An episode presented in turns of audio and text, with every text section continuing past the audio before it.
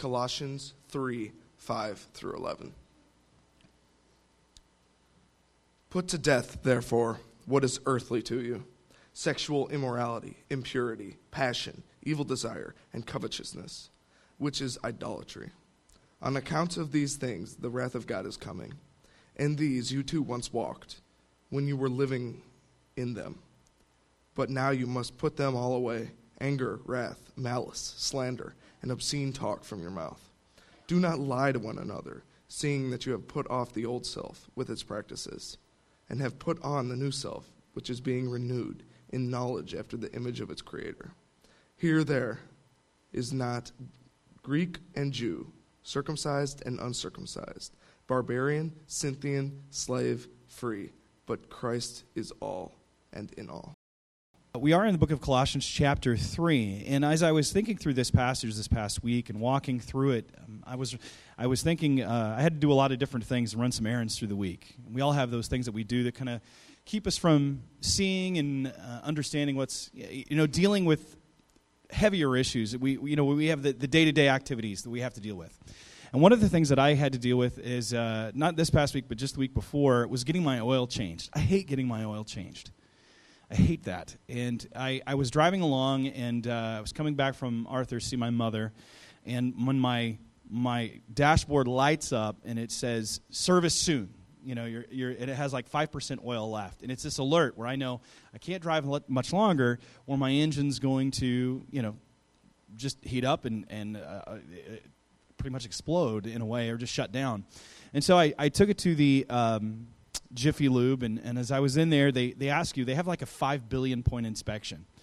Uh, where they take it apart in the back and they put it back together p- bolt by bolt. It seems like, and they they walk through. They bring out the air filter and they want to show you the quality of the air filter and they want to they want to talk to you about all your fluids and if they know your top off policy and they go through this list and and I like it because they they tell me about stuff that needs to be taken care of that I haven't thought about.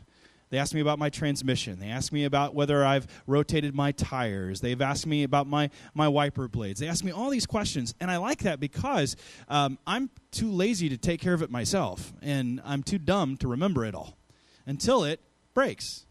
Aren't most of us like that? We don't deal with it until it breaks. And so these reminders are there to help us so that we can prevent it breaking. So they do it before it actually gets there. So we deal with it because if we don't deal with it, what happens? It, it shuts down, it breaks. And you know, the same is very true with us spiritually. You know, God gives us His Word and He gives us these things that we are to do, and He warns us about them because He says, if you continue in them, you're going to break. You're, you're going to be destroyed. You're going to hurt yourself if you don't deal with these things. So the Scripture acts as a warning light for us telling us what we need to do, what we need to change, because if, as believers in Christ, we know that we need to continually fight sin. We never get done with our fight with sin on this side of, uh, on this side of eternity until we enter into glory, we'll always be dealing with sin. So God gives us these warnings through His Word that we go through them, and He says, Don't do this, because if you do, you're going to destroy and hurt yourself. And that's what we're going to learn about today. It's, it's called preventative maintenance. Things that we can do in our lives to help remove and these things that could help, uh, could lead us to destruction. And so God has given us this in our passage for today and shows us how we are to live and how we are to, in essence, perform preventative maintenance in our life so that we may not be broken or destroyed. But before we go any further, let's pause for a moment and ask for God's blessing on our time together. Father, I do pray that you uh, speak today through us as your word is preached. Lord, I pray that you help us to understand and know the truths within your word that we might not just know them, but do them. Lord, as it says within James, it's not those just who know it, but those who do it. Lord, may we be doers of the word and not hearers only, deceiving ourselves. May your name be praised in us and through us. In Jesus' name we pray. Amen. So let's start off in verse 5. Paul, by the Spirit, writes, Put to death, therefore, what is earthly in you sexual immorality, impurity, passion, evil desire, and covetousness, which is idolatry. He's literally saying, put it to death, execute it, or literally means reckon as dead. Consider it dead to you. He wants us to fight against, uh, here, and he gives us a list sexual immorality, impurity, passion, evil desire, and covetousness. Now, the words are used to all describe uh, sexual desire all of those can talk about that. I mean, the first word here, when he says sexual immorality, the word is pornean, and it's the general word meant to describe or hit all forms of sexual activity outside of the husband and wife relationship. So we're talking about pornography, we're talking about fornication, we're talking about adultery, homosexuality, any other form outside of that husband and wife relationship, we are to put to death in us. The next word is impurity and it's referring to uncleanness or filthiness of every sort. Uh, impurity, things that are not uh, right in the sight of God, things that we want to do, desires that we might have that are outside of God's will and revealed in His Word. And the next word, which we have translated passion, is actually pathos and refers to a drive or force that will not rest until it is satisfied. This is those those desires that we have that we just we keep doing and we won't do, we won't stop until we satisfy that craving or that desire within us.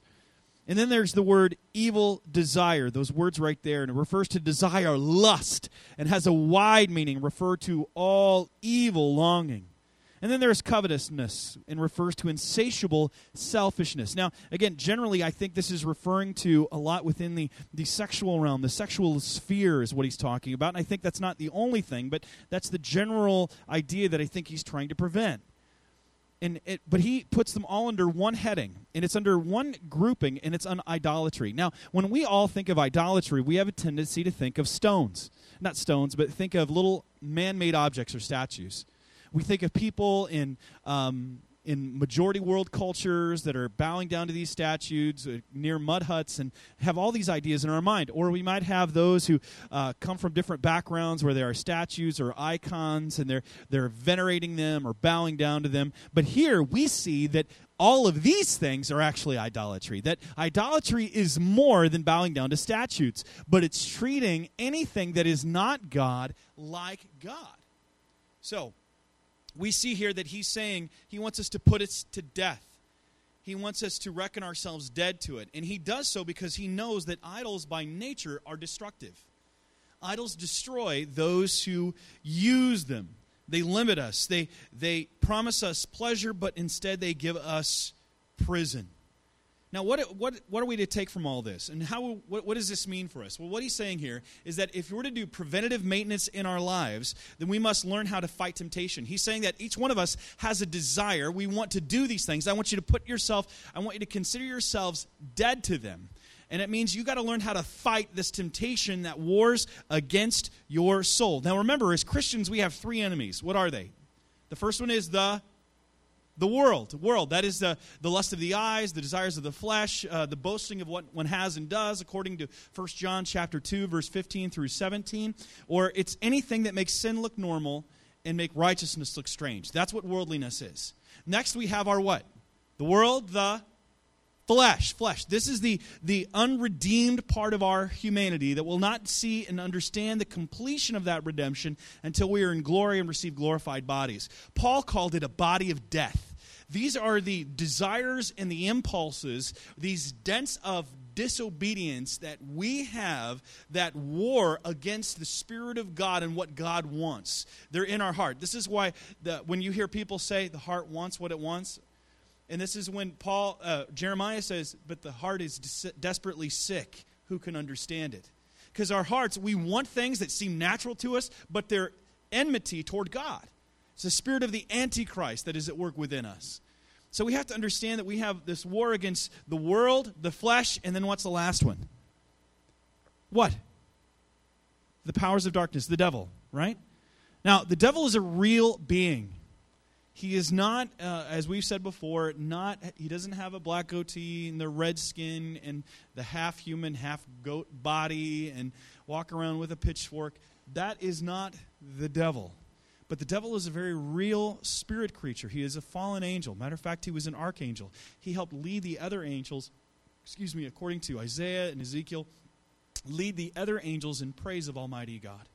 He was, in essence, the worship leader in heaven until iniquity was found in him and he was cast out of heaven and now the iniquity was is in essence it was pride in that he wanted praise for himself and that he was cast down from, earth, from heaven to earth. And that's where he is the devil. He, and he masquerades because he's been in God's presence. He knows, in essence, how things are supposed to go. He masquerades as an angel of light.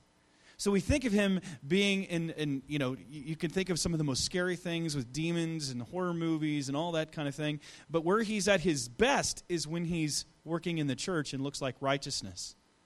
That's where he does his best work, where he pretends to be religious.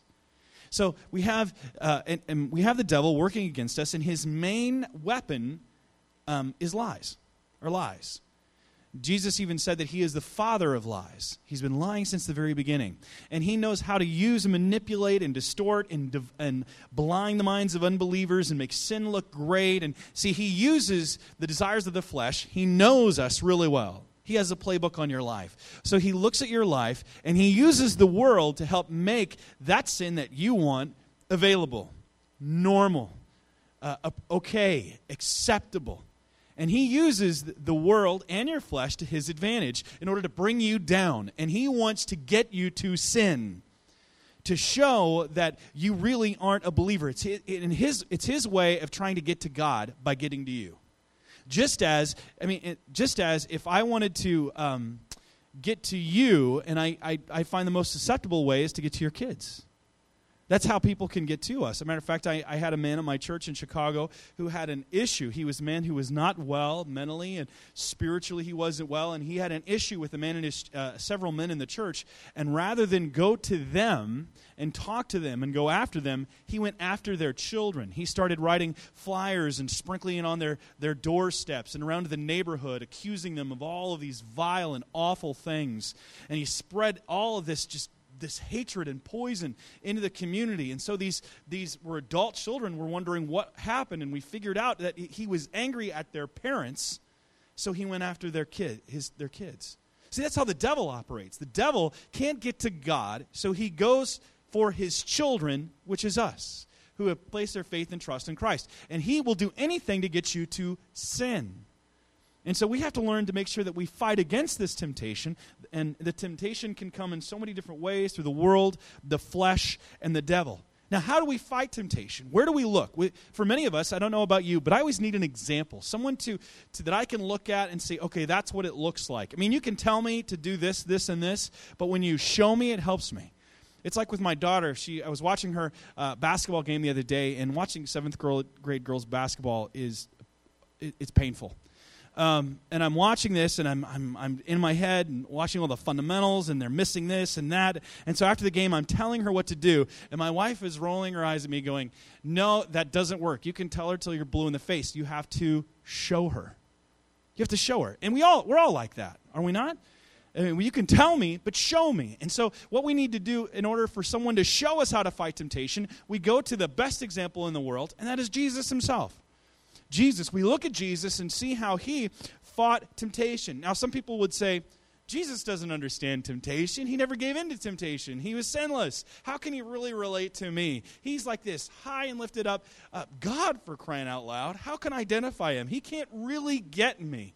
Now, I think that we're, we're misunderstanding who really Jesus is in that regard because it's only those who have managed to go through the temptation successfully that know how powerful it is.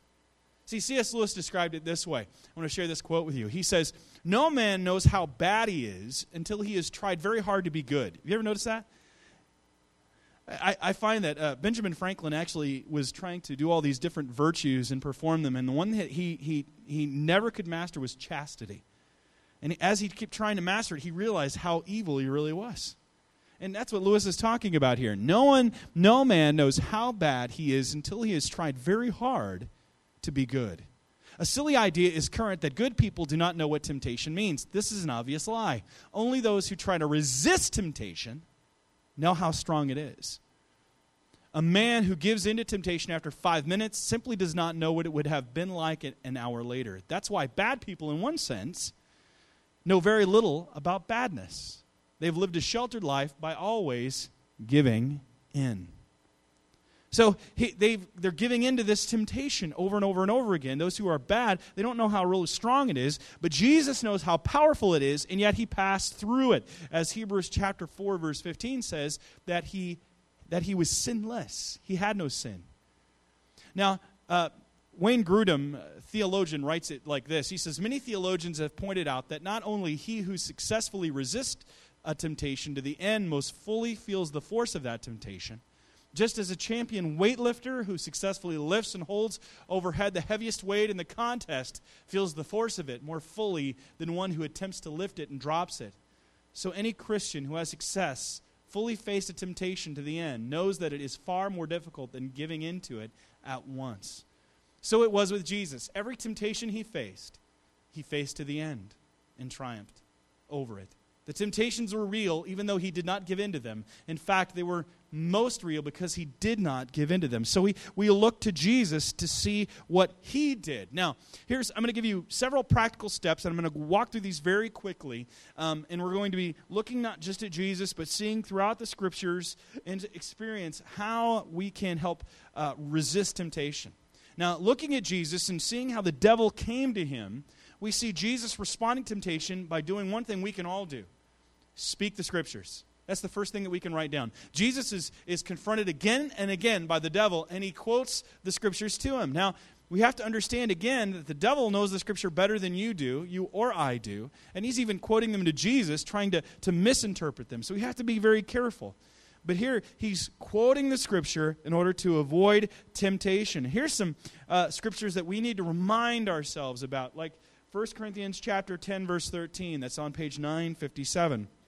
You could turn with me if you wish. Um, page 957 and the scripture says, "No temptation has overtaken you that is not common to man. God is faithful, that he would not let you be tempted beyond your ability, but with the temptation he will also provide the way of escape, that you may be able to endure it."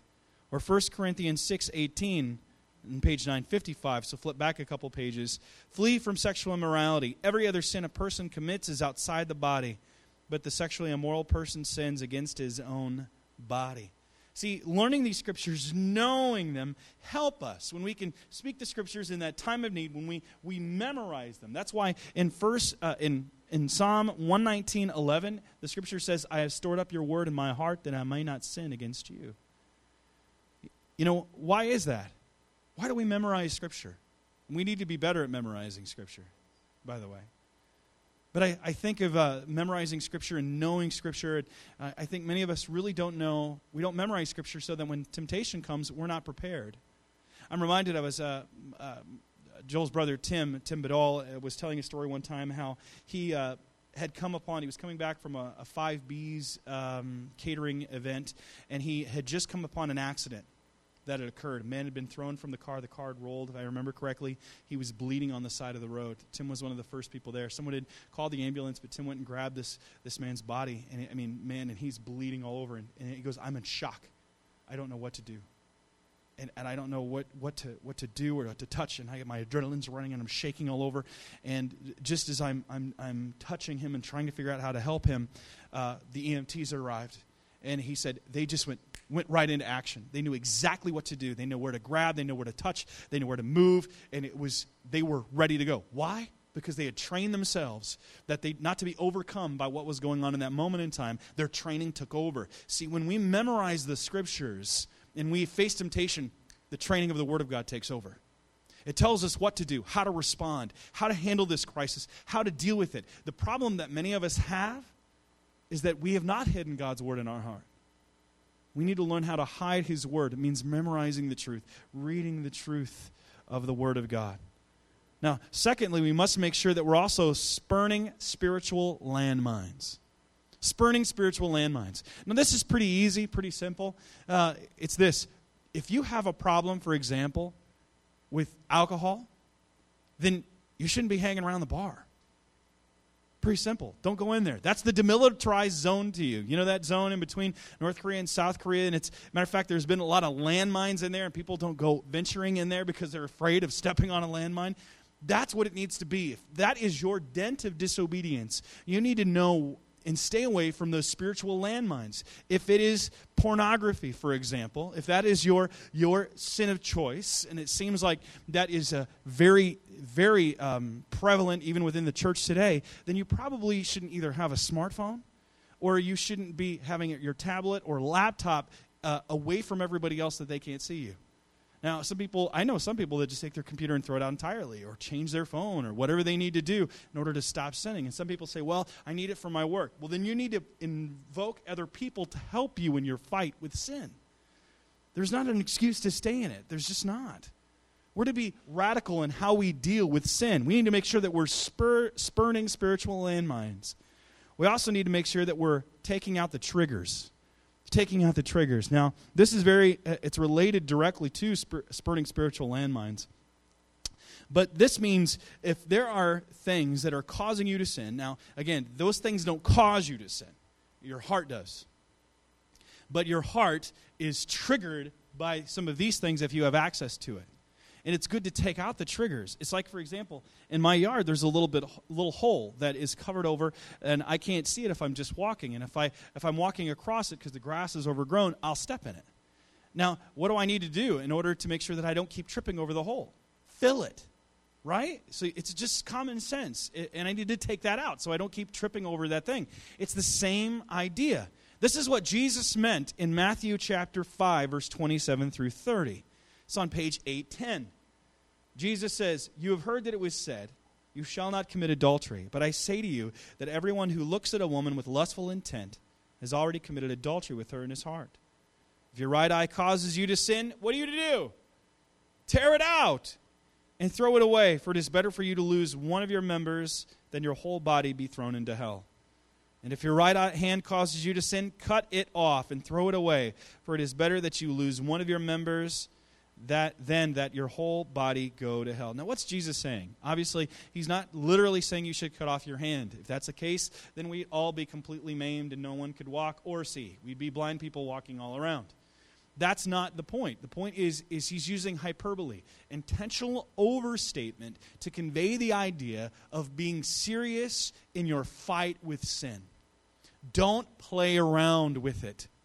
That's not what we're to do. We're to be serious and make sure that we are taking out these triggers, doing radical things to help keep us from sinning. Now, a fourth thing that we can do is label the lies. Label the lies. Now, it's interesting. Uh, Jojo, my 15 uh, month old son, he's learning new words. And it's great to hear him learn new words. You know, he's walking around now, ball, bah, points at bah. So when he goes to Target and sees those big red things out there, he goes crazy, you know, bah, bah, bah, bah. And, and, he, and we're grateful when he learns new words. Like last night, we got done praying, and he goes, Amen. It was great to hear him say that and learn new words. And it's good when he's, he's growing in maturity because he's learning different things, right? He can label different things. And I remember when Mariah was getting ready to go into kindergarten over at Freeman, they did this test on Mariah. And they, they sat her down, and, uh, and I didn't know what to expect with this test. So they sit her down and they, they make her point to different things. And in my head, I'm wanting to help. You know, matter of fact, I want to take the test. I'm like, blue, good. I'm ready for kindergarten. Great. Um, and uh, they ask her, you know, what color uh, is this? What color is that? Can you pick this up and walk this over here and bring it back if she could follow simple commands? And then they ask her about different parts of her body. So they point to different things, and they said, "What is this? This is your nose, and this is your ear." And I'm like, "Wow, we've taught her well. You know, we're we're good parents." And then they they say, "What is this?" She's like, "You know, this is my neck." And then they ask what this is, and it's the Achilles heel, and she's like, "I don't know." And I'm like, "Oh," and they're like, "That's okay. She got more than three quarters of what other kids get," and it made me feel good because she could label the different parts of the body. It, it, it's good when we can learn what something is and we can label it for what it is. And, and see, the same is true with the devil's tactics. When we see his tactics, we can label it for what it is. Then, that when we can label it for what it is, then there's an aspect of control and knowledge about it that comes with it. Just like we can name parts of our body, and where different things are. We can name it and, and then, then be a master over it or know about it. See, the devil, what he does is he just keeps us in this, this uh, kind of nebulous place where we don't ever understand or grow. And when we can label the lie for what it is, now we, we're in essence taking his mask off. We're removing the, the curtain and we can see the wizard, if you will for all he is. That it's removed. That stinger is now gone because he uses lies and he seeks to lie to kill and destroy. Then we can identify his lies because he always uses lies. What did he do with um, Eve in the Garden of Eden? He lied to her. That's why Jesus is saying that he is a father of lies. He always uses lies. He makes sin look great and fun, and your friends are doing it, and it's okay, and there doesn't seem to be any consequences. And look at these celebrities, and look at all these famous people. They're doing it, it can't be bad. Or my friend's doing it, they're not hurting with it yet. But we see that just because it hasn't acted immediately doesn't mean it's not going to happen. It will happen.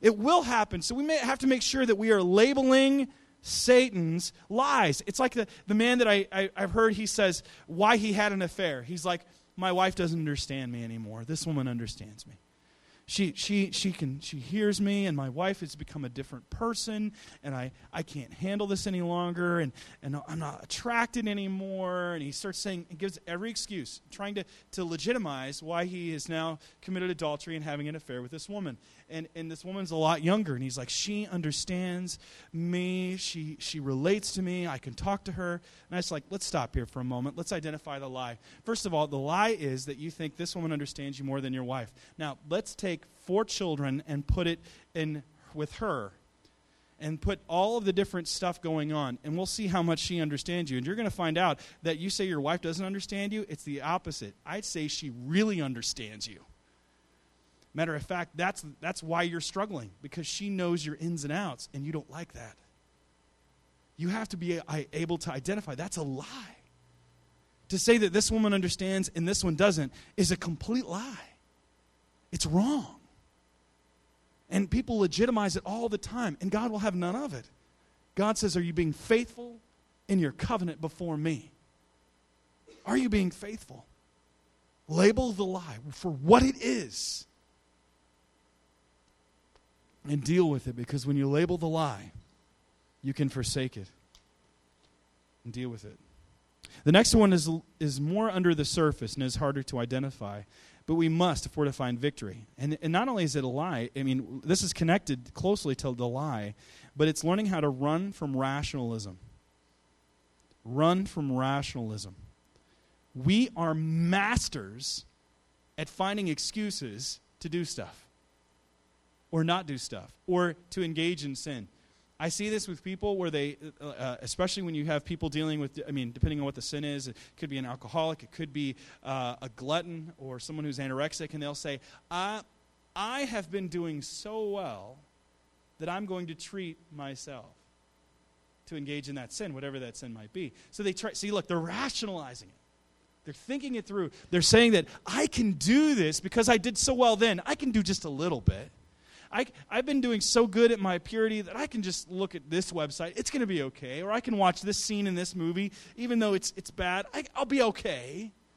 And we start rationalizing it. This is where I like the, the SMS, the, the, what my father in law calls the SMS. Sin makes you stupid.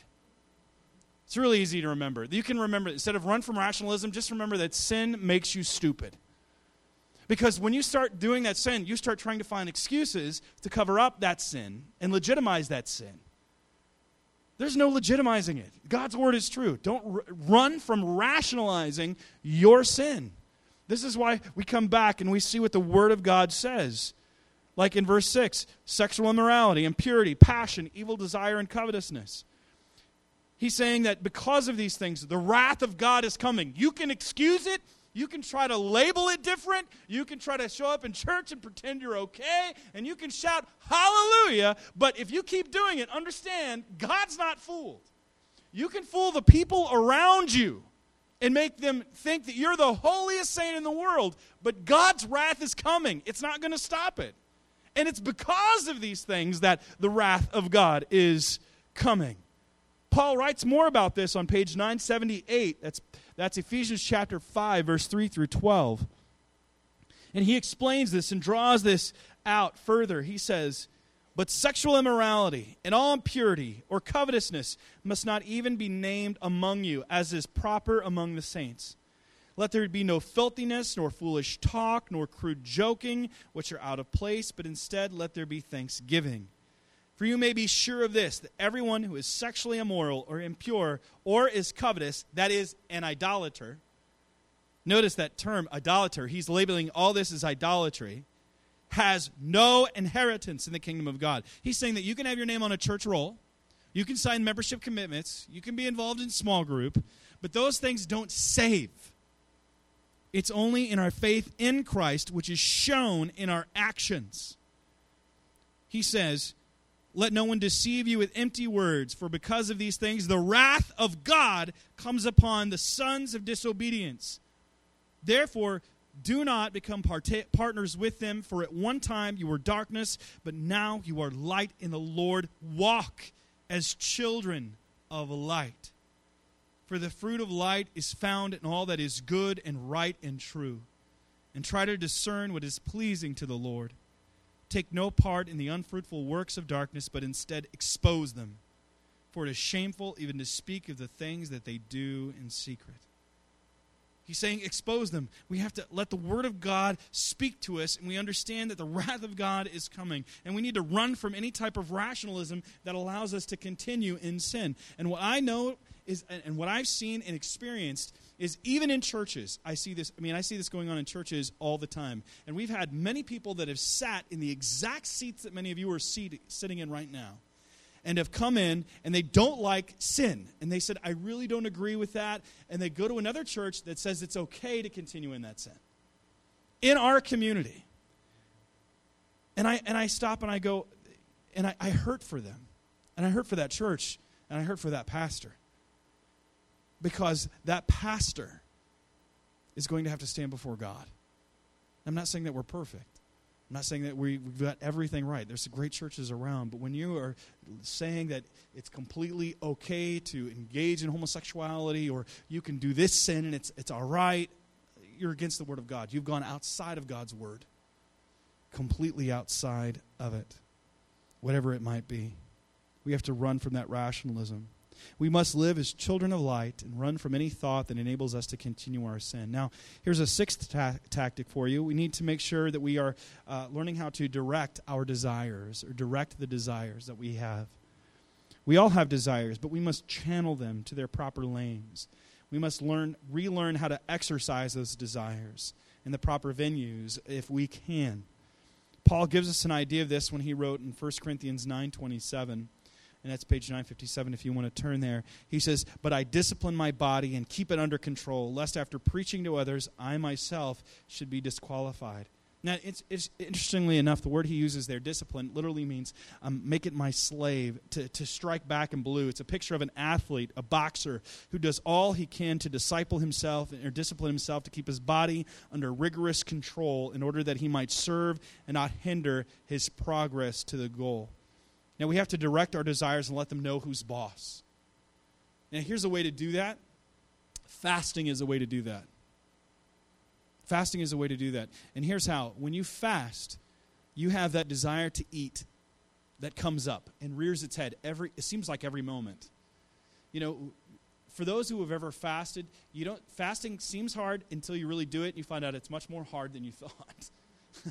Because when you start fasting, suddenly you're starting to think about food all the time.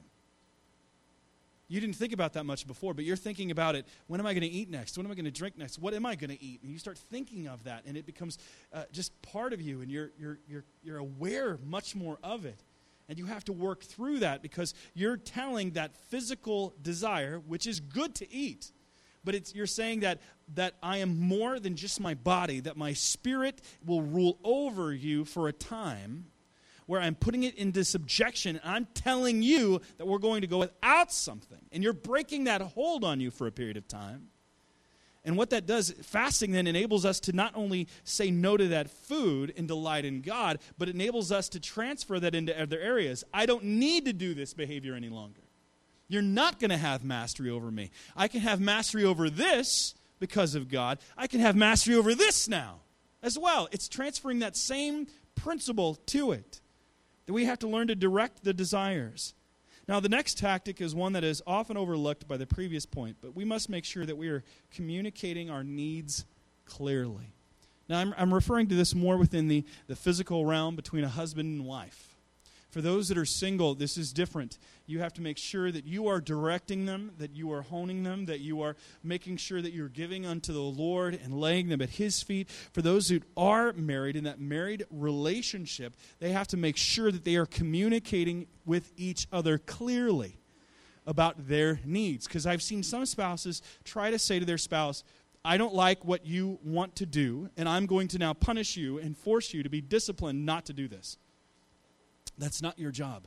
Your job is to help communicate, and Paul even talks about this that you should come away for a time, but then come back together. I mean, to refrain from intimacy and then to have intimacy again, so you won't be tempted by the devil because we are weak in that regard. So you need to be communicating, both husband and wives. We need to be sacrificial. We need to make sure that we are communicating. Now, there are times where restraint is necessary, especially in the marital relationship, when there's children or in the menopause years uh, or stresses going on in our lives, but we need to make sure that we are communicating our needs. Now, when I say that, that doesn't mean, or that's not to be used to legitimize things that are perverse or unbiblical, to introduce things that are impure in the sight of God into the marriage relationship. So make sure that that is very, very clear. But we do need to communicate our needs. We are physical beings. We do seek to have intimacy with one another. And then we can go off into temptation areas when we are not trying to, to cultivate that. Now, again, no one's going to meet our needs perfectly in that regard, but we need to communicate them and be open about them and talking to one another about them. Now, this list is by no means comprehensive, but it's it's a start to help you in your fight with temptation. Now let's pick up at verse 7.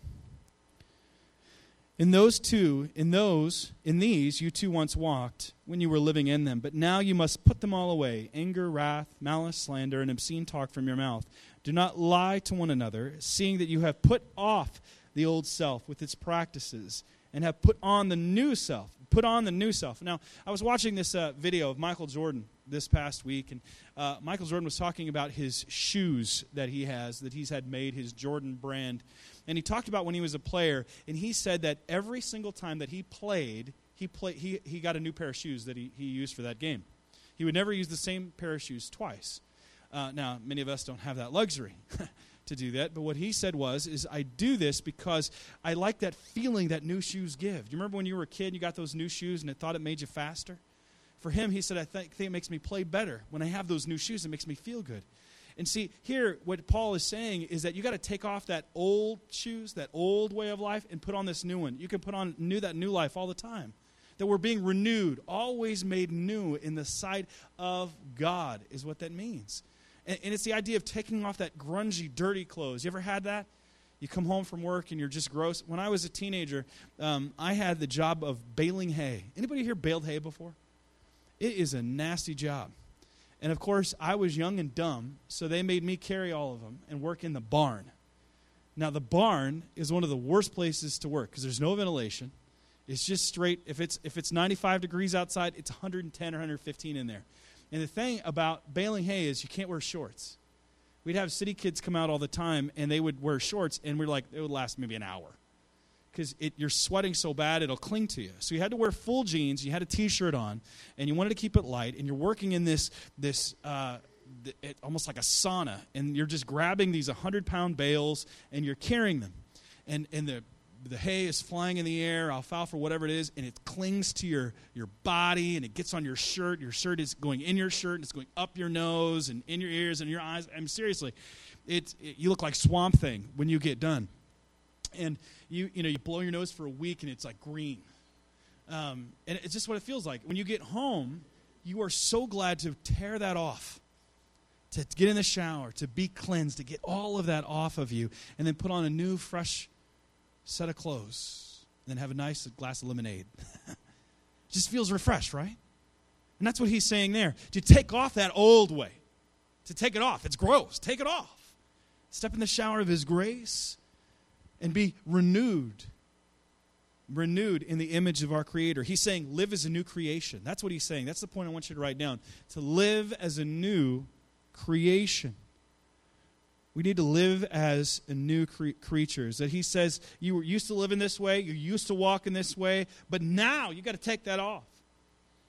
You got to put it off, that old self. And you got to put on this new self, which is being renewed. Now, I want us to look at verse 8 for a moment. I want to see what's going on here and how we live as this new creation according to this passage. He says, But now you must put them all away anger, wrath, malice, slander, obscene talk from your mouth. Do not lie to one another, seeing that you have put off the old self with its practices. Now, let me ask you a question. When do you get angry? What makes you angry? What gets you angry? I mean, what makes you then want to be wrathful? When do you act malicious toward others? When do you slander? What about obscene talk or lying to one another? You know, isn't this doesn't this happen in our everyday interactions with people? When we have to deal with people, when you deal with your boss and your boss is being unrealistic towards you, or that other that coworker who's trying to slander you and you want to slander him back and get them back for what they've done or when this person is oppressing you and being mean to you or persecuting you or trying to, to get you fired or or when you're dealing with that classmate who's jealous of you or you're jealous of them and you want to put them down and promote yourself to show how good you are and how bad they are? Is that is that not how we do things? And paul is getting right to the the matter there. He's saying no no no that's the old way of life and in the new way of life, to live as a new creation requires us to restrain our reactions. To restrain our reactions. He's saying, don't get angry there. He's saying, don't, don't be wrathful. Don't be malicious. It's restraining our reactions. We all have a tendency to put our best foot forward, to put on a good face, to make ourselves look pretty or better than we are. When I want to truly see how a person is, I like to actually put them on um, on a, a and put them in a game situation, either a sport or have them play a board game, because I find that I learn more about a person when I'm playing a board game than I do in, in months of conversation. I remember I worked with a pastor one time who was this really nice guy, but I would watch him on the basketball court, and he was yelling at the referees all the time, and, and he was uh, just angry at people all the time. And I could see that he could be vengeful on the court. And I'm like, how do you react like that as a Christian? I mean, I get heated in the moment. I'll get angry, but I don't get I'm angry at people. I usually get angry at myself. But he's always going after them. And I'm like, that's just what you really are as a person. We have to make sure that we're, we're being, uh, watching our reaction. How, are, how do you act when people question you, question you? Question your motives? Do you just lash out and spew forth poison? Now, I'm not saying you can't get angry. Ephesians chapter 4 says, Be angry and do not sin. Do not let the sun go down on your anger. See, we can get angry, but don't sin in your anger. You can control your reaction. I'm not saying that you bottle it, all, bottle, it, bottle it all up and not get angry. What I'm saying is, is don't spew forth poison on people or explode in a rage and beat someone up or berate those around you. Now, living as a new creation also requires us to change our conversation. Change our conversation. We have to learn how to, to speak. The words obscene talk mean filthy language, dirty talk, abusive speech. We need to change our conversation. The Bible talks a great deal about our speech, especially the book of Proverbs. We need to watch what we say and what we say about others. Are we meaning to put them down? Are we meaning to build them up? That's why in Colossians chapter 4 verse 5 through 6 we read, "Walk in wisdom toward outsiders, making the best use of the time. Let your speech always be gracious, seasoned with salt, so that you may know how to answer each person." See, the reason we watch that is because other people are listening to our conversation. Now, what would other people gather about you in your conversation?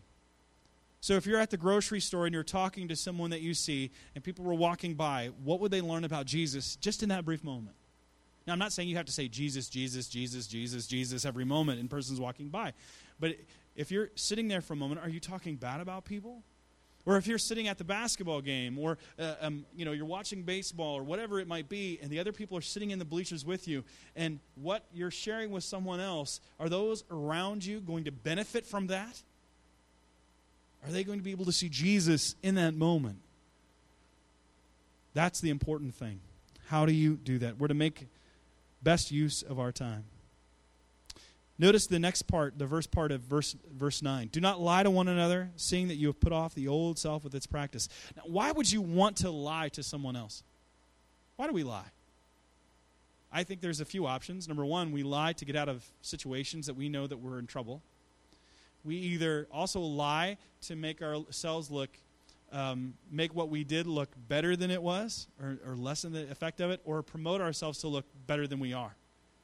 Because we want, and, and that's what he's saying here. Don't lie to one another. Don't try to make yourself look better than you are, to more holy than you are, to make yourself look so great. He's saying here, don't be, in essence, I want you to shun self promotion. Don't try to lie to yourself or lie to others to make yourself look good. Shun self promotion. And we see this all the time. In our world right now, it's all about promoting yourself.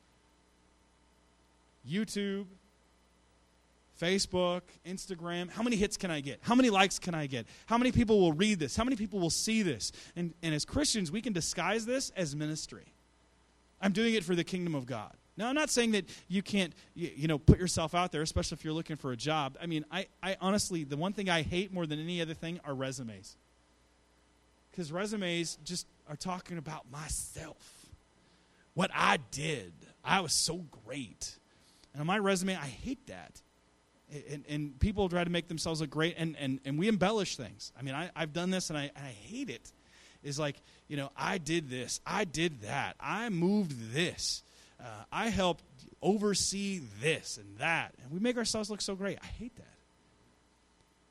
I mean, it's not that you can't be honest about accomplishments. That's not the point. The idea is bragging. And he's saying, don't lie to one another. Don't try to make yourself look better than you are. Just be who you are and let it stand. Notice also, we're to consider our crucifixion. Notice verse 7. He says, In these two you once walked when you were living in them. Now, why not? Why aren't they living in it anymore? Notice verse 9 Do not lie to another, seeing that you have put off the old self with its practices. When did you put off the old self? The idea is that we were crucified with Christ.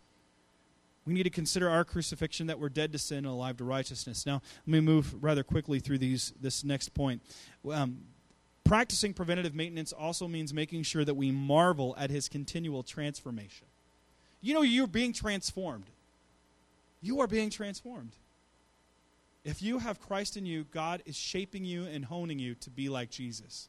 That's why he says to be renewed, to made new in the image of a creator. God is continually shaping you, directing you, and removing the things in your life. He is making you look like Jesus. We're to put on this new self, which is being renewed in knowledge in our Creator. Now, how do we get renewed in knowledge? How do we do that? What is this knowledge? It's referring to the Word of God. We need to make sure that we are washing ourselves with the Word. If you want to be transformed, it doesn't happen apart from the Word of God. It doesn't. It means being, being, reading the Word of God, letting the Word of God read us, washing our minds with the Word, reading the Word of God, breaking it down piece by piece, and letting it then read us. Now, I mentioned before that we're also not to lie to one another um, and we need to be renewed in knowledge. It means being together, that one another. Here, and, and look at verse 11. Here there is not Greek and Jew, circumcised and uncircumcised, barbarian, Scythian, slave, free, but Christ is all and in all. He's saying, when he's saying do not lie to one another, it's referring to the body of Christ primarily. That one another means that they're together. And he says here, it's in the uh, body of Christ. There is neither Jew nor Greek. We are to be together as a body. If we want to be transformed, that it happens by fellowshipping with the faithful.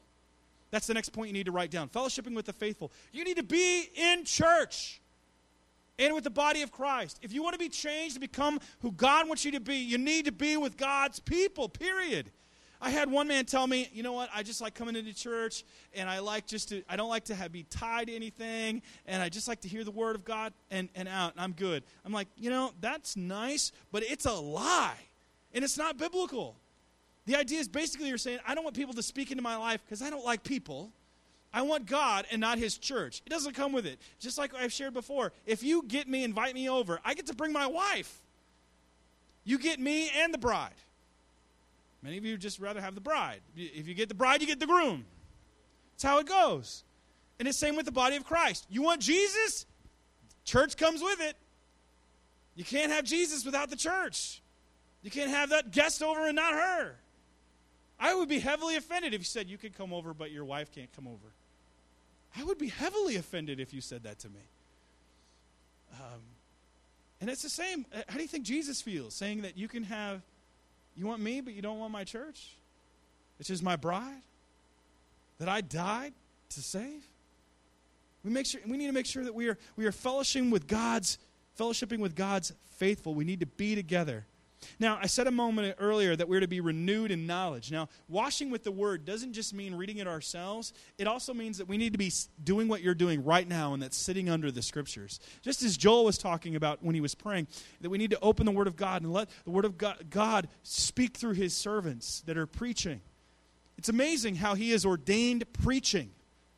Do you know that? God has, has taken this means of men shouting and opening the Word of God to change hearts and minds. That when we're under the Word of God, God's speaking to us in very profound ways. He's performing spiritual surgery. We need to be under God's Word. Just as Paul wrote to Timothy Preach the Word. Be ready in season and out of season. Reprove, rebuke, and exhort with complete patience and teaching. And in 1 Corinthians chapter 1 verse 21, for since in the wisdom of God the world did not know God through wisdom, it pleased God through the folly of what we preach to save those who believe. I remember speaking to uh, my uh, a relative of uh, uh, a distant cousin, and uh, they were talking about how the church they went to. He goes, "I like going to that church. They don't shout." Well, I'm like, "Wow, you need to be in a different church." because that means they're not excited about God's word. And I'm not saying that every pastor has to shout. That's not my point. But I'm saying is that they're preaching the word of God. We need to be able to preach and proclaim the word of God. It is God's ordained means for soul transformation to take place as people are speaking the word of God to the people of God, and the Spirit of God is awakening the person to who he is, fellowshipping with the faithful and sitting under the scriptures. Now, this transformation also involves breaking down barriers. Breaking down barriers. In verse 11, we read this Here, there is not Greek and Jew it's a way of saying Gentile. Greek is a, an overarching term here, saying there's not a Greek and then there's not a Jew. There's not the circumcised, the covenant community, and the uncircumcised, the not covenant community. There's not a barbarian, Scythian, slave or free. Those who are in slavery and out of that are, are, are, are freemen. But Christ is all and in all. What he's saying there is this Christ is in all types of people, and he levels the playing field he's saying there that we're all one in Christ Jesus, that we're all equal in Christ Jesus. And what divides us is so much less than what unites us.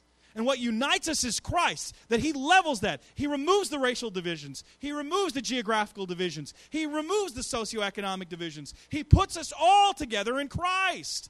That we're not to be racist, sexist, classist. I was speaking to our brother Salamani last week, and he was talking about how he was in Congo. And uh, he was mentioning that when he was in Congo, that his mother was of a certain tribe. And his father was uh, Congolese, but his mother was uh, from Bur- Rwanda or Burundi. Do you remember, David? Burundi. And so she, because she was of this tribe in Congo, they, the, the people there didn't like that. So they actually killed Salamani's father because he had married this certain race, and they came after Salamani because he was half of this race. It was this racism. So he had to flee from Congo and go to Burundi, and then eventually making his way to Kenya because of racial divisions that are there. See, he's saying here that doesn't exist in Christ. That what we have together unites us and removes those racial boundaries because we have something that is so much greater. That God's intent and purpose was always to reach the world. And that we can't have that racism thinking that we're better, or that socioeconomic issue that one person thinks they're better than another because this person has money and doesn't have money. That's not how the body of Christ is to be. I mean, we see even even the slaves and the free. People are like, well, why don't he doesn't um, Paul talk about removing slavery? That wasn't his point in the text. The point was is to show that how to survive and live in the system that was so prevalent in the ancient society. And we also see in Galatians chapter 3, verse 28, Paul um, expands this a little bit and he says, There's neither Jew nor Greek, there is neither slave nor free, there's neither male and female, for you are all one in Christ Jesus. Now, is he saying there that I'm removing the person's gender? No, he's saying that we're all equal in Christ, and he's exalting the status of women. Matter of fact, the Gnostic Gospels, these are Gospels that were um, not of God. They're spurious, they're, they're heretical. There's a part of it where it talks about Mary Magdalene, it said that she must become a man to enter the kingdom of God. That's screwed up. That's messed up. And that's, I mean, obviously that's not of the gospel. We see that, we don't see that at all in the Bible. We see the opposite. We're saying that everyone is created in the beauty of their gender, and God brings us all in equal in Christ with differentiation of role. But we're equal in Christ. We see Christ exalting women in the New Testament. As we've shared before, when, when women in ancient society were not allowed to testify in legal matters, who is it that becomes the beneficiary, uh, uh, the first one to witness Christ's resurrection? A woman. It's amazing. See, God is equaling and He's, he's giving, He's promoting the genders and he's saying exalting women and he's bringing them and showing that there is an equality. And it's and it goes so what we have in christ goes beyond race. It goes beyond class. It goes beyond gender. And he exalts us in that regard. And makes us all one in christ. And we have to break down those barriers which means you need to be able to talk to someone of a different race. Please? Don't don't eh, say you can say we're different. Yeah but learn. And don't please don't say these people I don't care what race it is. Don't say that. Let them know who they are as a person. And you learn a lot. I find I learn a lot from, from interacting with other people. I learn about who God is. And I learned that I'm not the only I'm not the only smart person out there. Matter of fact, I'm, there's not many smart people. Matter of fact, a lot more people smarter than me. You ever seen that show? You're, you're, uh, hold on. You ever seen that show? You're smarter than a, are you smarter than a fifth grader? I have a conclusion about that show we teach fifth graders stupid stuff. That's what I'm thinking. Because we have all these useless facts. We need to teach people how to get along with each other in different races and backgrounds and, and how to love God with all of our heart, soul, mind, and strength and break down those barriers in Christ. That we have this unity in Christ. And we need to speak out and say, You might be different, but I want to learn. I want to grow. It doesn't mean I have to do what you do, but it helps me to understand where you come from, to see that you're a person, that you love God. I love God. And that's fantastic. I love the fact that we have Campus Espanol going on right now. I love that fact. I hope and pray that God brings many different tribes and tongues and uses our building to do it and have churches. I would love to have an Arabic campus or a Bhutanese campus or a French campus or a Russian campus or whatever it is. All people coming together to praise the name of God. Because we've been brought together in Christ and what we have is greater than anything that could divide us. And the Bible is chock full of that. And it breaks my heart when people use that to justify racism that the Bible can really condemns when you look at it. That God is bringing us all together in Christ, for Christ is all and in all for the glory of his name. And another aspect of us being transformed, this is my last point, it involves us not just breaking down these barriers, but then celebrating this newfound community that we have, that we've been brought in, this new family of God, this new body of Christ. That's why he's saying there's neither Jew nor Greek, nor slave nor free, nor barbarian, Scythian, all, for Christ is all and in all. We need to celebrate this. I love the fact that we have diversity. We need to have more diversity. I love the fact that we have different tribes and different tongues and different nations represented here. I mean, even today, I'm looking out and I'm seeing, I'm seeing people that come from, from India. I see people coming from Congo. I see people coming from Iraq. This is fantastic. Isn't that great? We need to see that more and more. And it's going to take work. It's going to feel a little uncomfortable at times. But we need to work and talk and work through that awkwardness. Because when you're talking to someone, you're like, well, it's awkward. You think it's not awkward for them? They're trying to speak your language. I'm amazed that they're coming to this country to, and they're speaking and learning our culture. I barely can speak English, and they're having to learn two or three languages? That's phenomenal to me. What is God doing? See, God is showing us within His Word how we are to live before Him. Fighting temptation, living as a new creation, and marveling at this transformation that He is working within us for the glory of his name. Let's pray. Father, I thank you and I praise you that you have called us unto yourself. I thank you that you are you are our, you have created each one of us and all of our different racial backgrounds and Lord, you've brought us together in the person of Christ. And Lord, that you are showing us how we are to live, that we are to put off these old practices and and uh, put on this new life that you've given unto us. And Lord, may we continually be renewed and grow and be transformed, knowing that we, we aren't what we were years ago, but we are being made into and conformed into your image, looking like the person of your Son. And Lord, may we see the world through new eyes. May we celebrate what unites us, and may we, may downplay the differences that we have. May we learn to dialogue with one another, and may we learn to encourage one another to fight, uh, fight the strategies of the devil, that we may not sin against you but we might glory in your name and grow in joy before you. We thank you. We praise you for all that you've done and all that you're going to do. In Jesus' name we pray. Amen. Uh, to remind you tonight, we have generations. Um, also, again, the UIM banquet. If you have any questions about that, ask